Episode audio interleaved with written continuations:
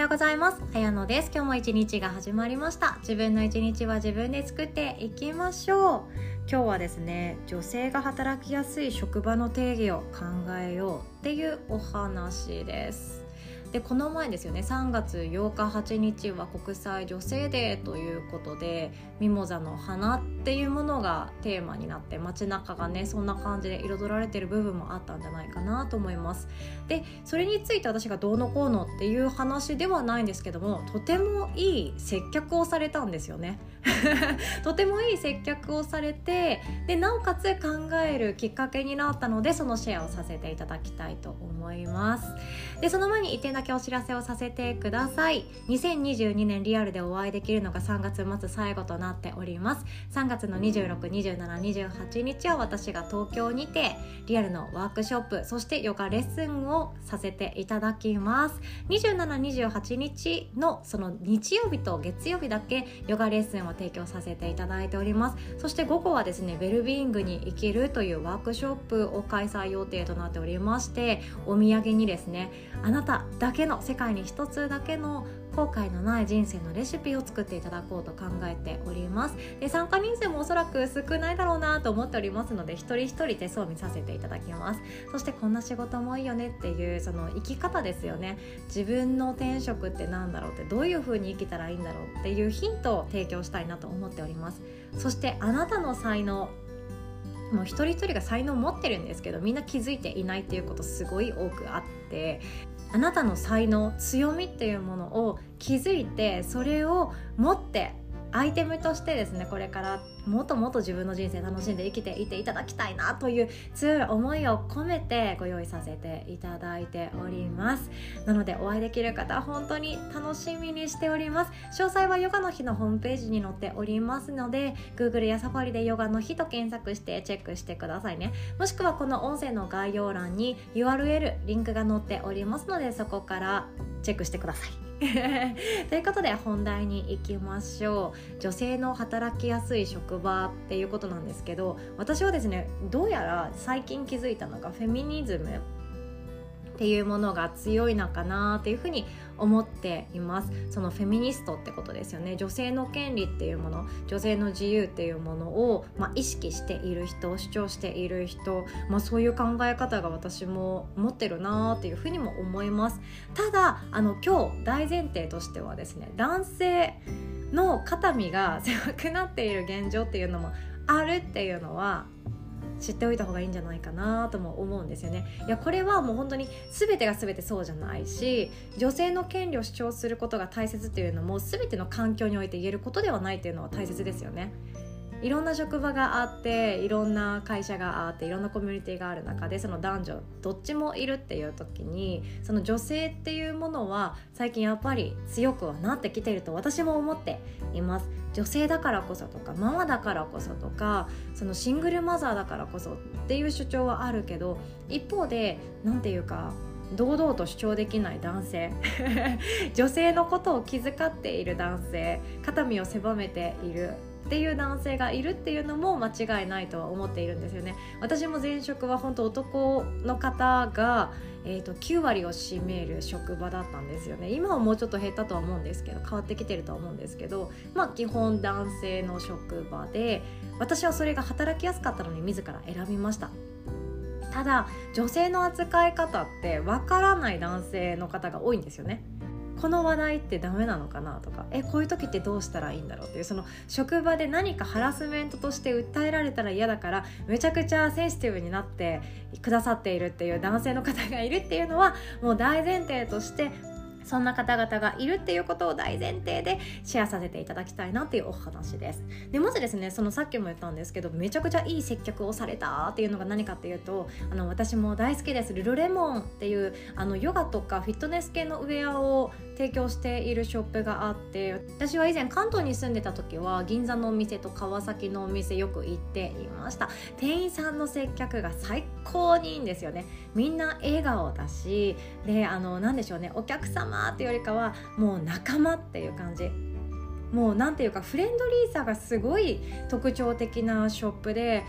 個人的なもう本当に個人的な意見なんですけどカフェの接客のナンバーワンがスターバックスだとしたらもうアパレルの接客ナンバーワン私の中でルルレモンって思っています。それくらいもう接客が素晴らしいお店なんですよね。でやっぱりそのフレンドリーさとか人との距離感っていうものは人によりけりなのであその接客ちょっと嫌だわっていう人ももちろんいると思います。ただ私は好きでルルレモンのヨガパンツネットでも買えるけどやっぱりパートナー割引も使えるっていうのもあるので 直接いつも買いに行って試着してでそんでもってその店員さんって言われるもう本当に名前が可愛いんですよね。みんな名前で名乗っていて自己紹介をしてフィッティングまでご案内してくれるっていうようなフレンドリーさが素晴らしい店員さんと一緒に選んでいくっていうあの過程が大好きなんですよでこの前もその国際女性デーの3月8日にですね私娘と一緒に大阪行ってルルレモン行ったりいろいろとランドセル巡りしたりするような一日があったんですね。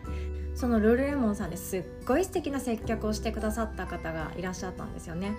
もうぜひとも大阪のルルレモンの接客レベルもかなり高いので足運んでいただきたいなって思います。でそしてですねその最後に、まあ、レギンスを買いましたと。レギンス買って帰る時にですね今日は国際女性デーということでミモザの花をプレゼントしていますということでプレゼントですよプレゼントしてくださって大阪のルルレモンさんって、えーと、ルクアに入ってるんですねルクワの2階に入っているんですけどそのお向かいさんにおしゃれなですねスタバ付きのスタバが併設されているお花屋さんがあるんですよ でもそのお花屋さんできっと買ってくれたのかもしれないっていうレベルのですねふわふわのミモザの花が咲いている状態のミモザの花束をくれてもう娘がもらってめちゃくちゃ喜んでいたんですよね。でそれに加えてルルレモンさんが作っているあのパンフレット女性のこと考えようなんなら男女のこと考えようっていうようなメッセージ付きのものそのジェンダーですよね。ジェンダーについて考えようっていうパンフレットが入っていたんですよね。でこの中身がすごいいいなっていうか考えさされる内容だったんですね。例えば国際女性デーって言ったらその女性って昔は差別されていて選挙権ももらえていなくって、まあ、子供を産んで育てるだけの仕事みたいな。でも本当に江戸時代とか明治とか大正とかもそうかもしれないんですけど女性はどこか男性の家に嫁ぎに行くっていう終身雇用制の就職をしていたんじゃないかっていうふうに言われるような時代があったわけなんですよねでも今ってそうじゃなくて男性に頼らなくても生きていけるっていうような権利を持っているのが現代だと思っています。でもその中でですねこんなモヤモヤありませんかっていうメッセージがあってこれすごい面白かったのでちょっと読みますね。読みますので聞いてください。女性が働きやすい職場で女性が家事育児をする前提になっていませんか？結婚しても生まれた時の性を名乗りたい。育児に協力？イクメンそれって自分の子供のことだよね。今度男性のモヤモヤですね。女の子同士はいいのに男の子同士で仲良くしているとからかわれるのはなぜ？デートや合コンの時男性がおごらなければいけないのはなぜ？このモヤモヤのメッセージを読んではっと気づかされるんですよね。あ私も気づいてなかったな。って反省です。で確かに女性が働きやすい職場を作ろうって言ってる時ってどう考慮されてるかっていうとそのお子さんが風邪とか熱とかで病気になっちゃって家でいなきゃいけない時にもういつでも休みやすいような環境を作ろうねとかあとはその育休産休とかですよね。さすがに産むっていうのは女性しか無理だけど育てるっていうのは男性もできるわけなんですよね。その女性が働きやすい職場っていうことの作り方の定義が女性が家事育児をするっていう大前提になっている。そこにですね私気づいていなかったですね。で私自身もこれから手相家養成講座を開きます手相家育てますだったりあとはヨガの日のレッスンのスケジュール調整もそうなんですけど女性が家事育児をする上で時間ができ作れそうな感じ？あとお子さんの調子が悪くなっても続けられそうな感じ？っていうような思い込み刷り込みで作っていたなということに気づかされたんですよね。これすごいなって思いました。で他にもですねこのリーフレットにいろんな情報があるのでちょっとだけ読ませていただきますね。6歳未満の子供がいる家庭について共働き家庭の家事関連時間、まあ、家事やってるとか家事に関する時間やってるっていうのがですね夫は1時間23分。で女性である妻は7時間34分。これが平均なんですけどこれ何の平均かというと1週間あたりの平均ですよ。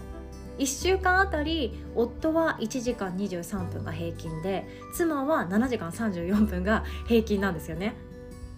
これもすごいですよね。ちょっと衝撃だなと思います。ただうちも思いっきりワンオペなんですよね。パパは一切家事しないです。むしろあの仕事人間なので家事をする時間が取れない。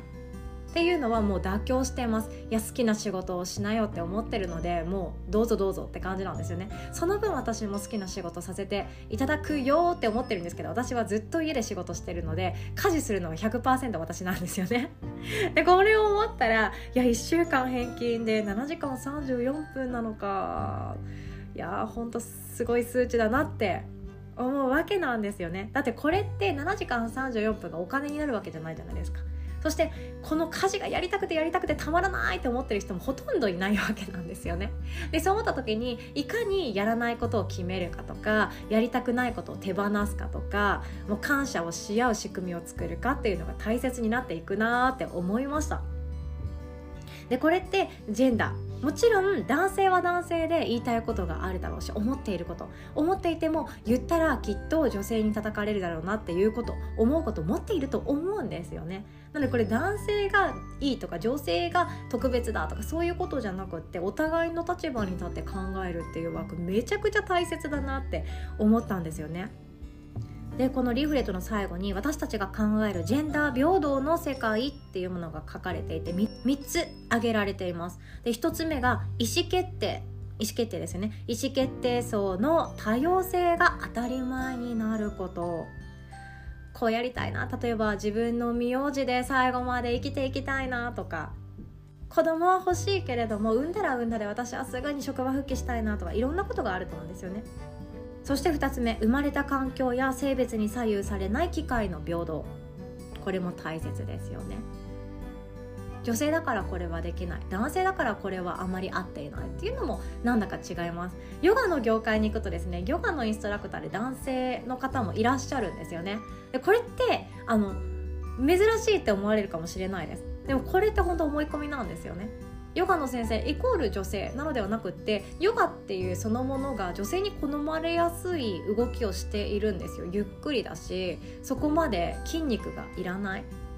筋肉バッキバキに鍛えなくてもできてそして細く長くできてそんでもってリフレッシュできて運動不足の人でも続けやすくってって今のこの女性のワークスタイルというか活動状態に合いやすいからどちらかというと女性の方が好みやすい。男性はどちらかというとその思いっきり動きたいっていうエネルギッシュな方が多いように思われているのでラーニングとかフットサルとかそのアクションが大きいものエネルギーが多く使われるものの方が時間使いやすいっていうのもあります。なのでフットサルの先生で女性っていうのは珍しいだろうしヨガの先生で男性っていうのも珍しいでしょうがヨガの先生にもですね素敵な男性の先生いらっしゃいますのでで男性の先生だからって言って女性は受けちゃダメだということも本当なくってってめちゃくちゃ安定安心のおけるアジャストやってくれるんですよね。あ男性の先生だったら今日私ちょっと逆立ちにチャレンジしようかなと思えることもあるので本当にいいなって思うんですよね。性別って関係なくなってきました。そして3つ目がですね仕事と家庭に対する性別役割分担意識がなくなること。これめちゃ漢字難しく並べているんですけれどもまあ要はですね仕事とか家庭に関わるその男性だからこれだよね女性だからこれだよねっていう意識がなくなったらいいよねってことなんですよね。で私は女性なので女性目線で話してしまってるんですけど男性でもいやもうこうやってリーダーシップ取っていくの僕はできないっていう男性いるんですよ。僕はやっぱり協調性とかあの多分の仕事の方サポート業務の方が合っていたりするからいや女性だけれども君にリーダーお願いしますみたいな感じの男性はもういらっしゃるんですよね。でその方からしたら本当に女性性女性脳って呼ばれるものその協調性とか調和っていうものを大切にされているので何て言うか這い上がっていくその出世競争するっていう世の中ではちょっと辛かったりするんですよね。なのでこの男性だからこれをしなきゃいけない女性だからこれをしなきゃいけないというのはなくしていこうよねっていうのをルルレモンが率先してこうやってリーフレットで伝えてくれていたりもします。でルルレモンさん行ったことありますか？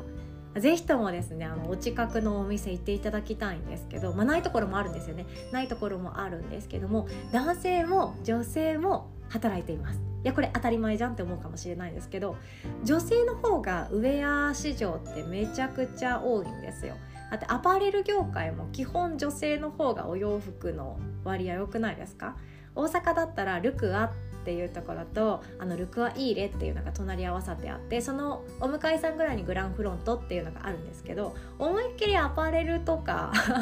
置いてあるお店とかって女性のターゲットにしてるものの方が占めているんですよね。男性の洋服ってほんとちっちゃい頃から思ってたんですけどあの品数は少なくてそしてちょっと高いっていうようなイメージがありますで女性の場合はあの価格帯っていうのはもう様々ピンキリであってそして種類も豊富。どこのブランドで買って何を買うかっていうのがめちゃくちゃ選べるっていうのが女性女性のアパレルだよなーなんて思っていたりします。でこの中でもロレルモンで男性の方が働いていて本当ウェアを着て接客してくださるしめちゃくちゃもうフレンドリーな男性の方が多いんですよね。笑顔が素敵な男性の方が多いです。もうすっごいいい接客受けれますので是非ともですねウェアちょっと変えようかなとか何か新しいヨガマット買おうかなって思う方是非ともあの買わなくてもいいので足を運んでみてください。世界が変わるなって私はいつも思っているんですよね。で今日は冒頭にもお伝えしたんですけど女性が働きやすい職場って女性が家事育児をする前提になっていませんかっていうこの私はメッセージが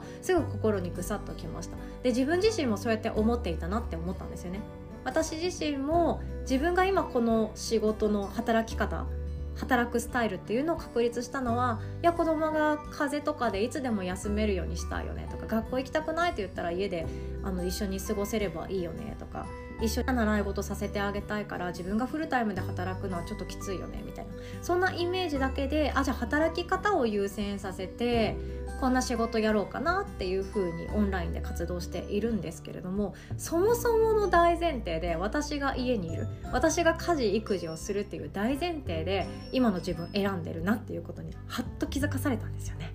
いや怖くなりました そんな形でやっぱり男性女性それぞれがタイムマネジメントってそれぞれの理想に向かってやっていると思います。男性だったら男性でもうたくさんのこと考えていっぱい背負ってる人本当います。私も前職の仕事の先輩とかでもいやもう家でも最高に頑張るし職場でも最高に頑張るんだよ男はみたいな感じで言ってる人とかいてかっこいいなと同時に大丈夫かなって心配になったりもねするくらい頑張ってる方もいらっしゃいます。でもその頑張っているっていうのはもしかしたらその方の家庭にとってはパパが頑張るのは当たり前だったりパパは休みの日もいっぱい遊んでくれるっていうのは当たり前になっているかもしれない。みんながそれぞれ何でしょうね。あのジェンダーっていうものを考えていくともっともっと自分はどうありたいんだっけっていうことにつながっていくんじゃないかなと思いましたので今日はこんなお話をさせていただきました。本当だったらですね国際女性デーの日に話せよって思われたかもしれないですけどあの私自身がフェミニストっていうことも最近気づいたのでなんか女性目線での話ばっかりになっちゃったらなんか男性のリスナーの方が嫌な思いしたら嫌だなって思っていたので避けて通ろうと思ったんですけどルルレモンさんでの最高の接客受けましてめちゃくちゃ良かったので今日はこのお話をさせていただきました。いやルルレモン行ってほしいんですよね。例えばフィッティングルーム入るじゃないですか試着室。あそこ入る時に何を言うかというと「え私はももかです。お名前は何ておっしゃいますか?」って言われて「あ綾乃です」って言ったら「分かりました。綾乃さんご担当させていただきますのでゆっくりお着替えください」みたいな感じで名前のやり取りするんですね。しかも笑顔で。これすごくないですか？アパレルのそのフィッティングルーム行って名前でのやり取りしないじゃないですか。いやこれ本当アメリカンだなって思います。だって名前をやり取りするってすごく自分が一人で個々として認めてもらっているような実感があって嬉しくなる瞬間でもあります。なので本当に素敵だったのでぜひとも気分転換に足を運んでいただけてもいいんじゃないかなと思いました。そしてあなたが今日からできるアクションは何でしょう？あなたにとってジェンダーとは何でしょう？ジェンダーギャップとは何でしょう？ということで今日はこんなお話でございました。最後に長くなってしまいました。最後までお聴きくださりいつも本当にありがとうございます。お互い素敵な一日を作っていきましょう。おしまい。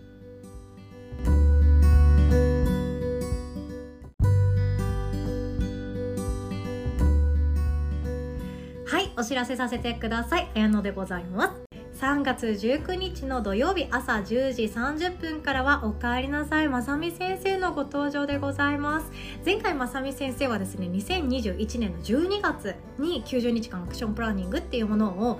講座で開いてくださいました。めちゃくちゃ面白かったですよね。20名以上の方が参加してくださった大盛況のワークショップとなりました。でまさみ先生がなぜこのタイミングかっていうとそう90日間がもうすぐやってくるからなんですよね。ということであなたの人生2021年の終わりにゴール設定とか目標設定とか90日間で徹底的にゴールにたどり着くためのアクションプランニングを立てたはずですけどどうですかっていう講座でございますので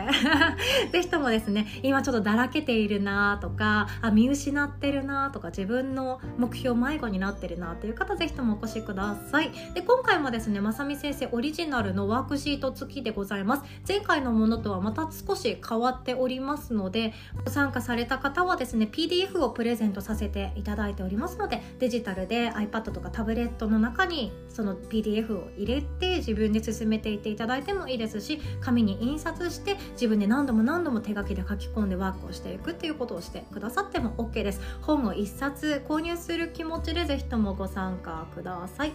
そしてですね他にもおすすめのワークショップとか私の手相を見るワークとかですねあとは音声ビジネス講座とかいろいろあるんですがこれだけお伝えさせてください。3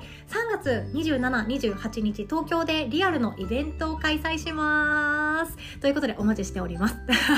もっとあのちゃんと喋りますね。3月2728はどっちも私はいます。で桂先生が来てくれるのが3月28日の月曜日でございますので桂先生のレッスンも受けてみたいなっていう方はぜひとも28日の方を選んでください。午前中はリフレッシュヨガ。ランチ会を挟んで午後からはリラックスヨガとなっております。もし桂先生がいろいろと不調がありますっていう形だったら私が午前中担当します。そんな感じでちょっと担当講師はですねギリギリまで確定はしづらいっていうのを先にあのあらかじめご了承いただければと思います。で27日も28日もランチ会っていうのがあって、まあ、ケータリングではないんですけどもお弁当をこちらで注文してみんなで食べながら、まあ、グループカウンセリングします。なので日頃お悩みを持ってる方ぜひともご参加くださいね。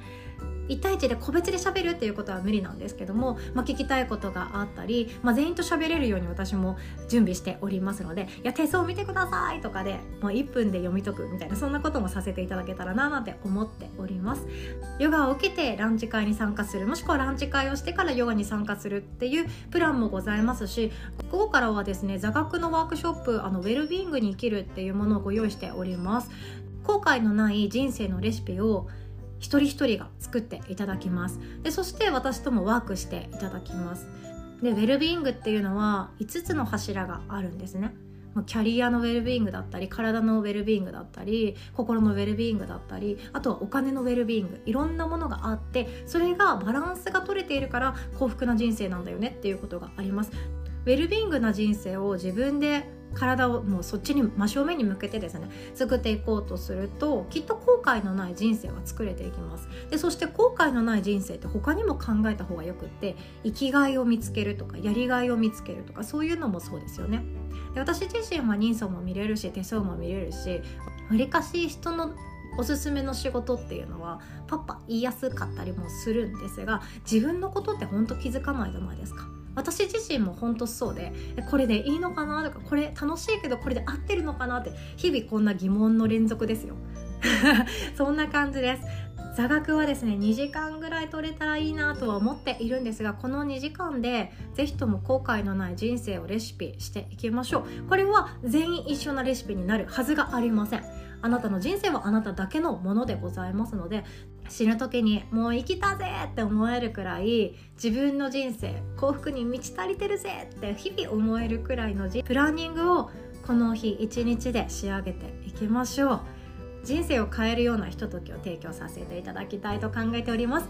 でそして3月27日の日曜日につきましては今ここさんもリアルで登場してくださいますのでは特に対人関係人との関係で悩んでいる方はですねすっきりとするワークショップが待っておりますのでリアルでお会いできるってなかなかありませんのでぜひともこの機会にお待ちしております。27日と28日はですね会場が深沢世田谷区になっておりましてちょっと駅から歩くんですよねバス乗ったらすぐなんですけどもえっと轟だったり自由が丘だったり駒沢まあ多分おすすめは伝統線の駒沢大学から歩くが一番おすすめなんですが、まあ、そこから15分ぐらいは歩くっていうのを大前提にお越しください。ご予約いただけましたらこちらから送信されます。メールにて場所だったり細かいことはお伝えさせていただいておりますのでそちらでご確認ください。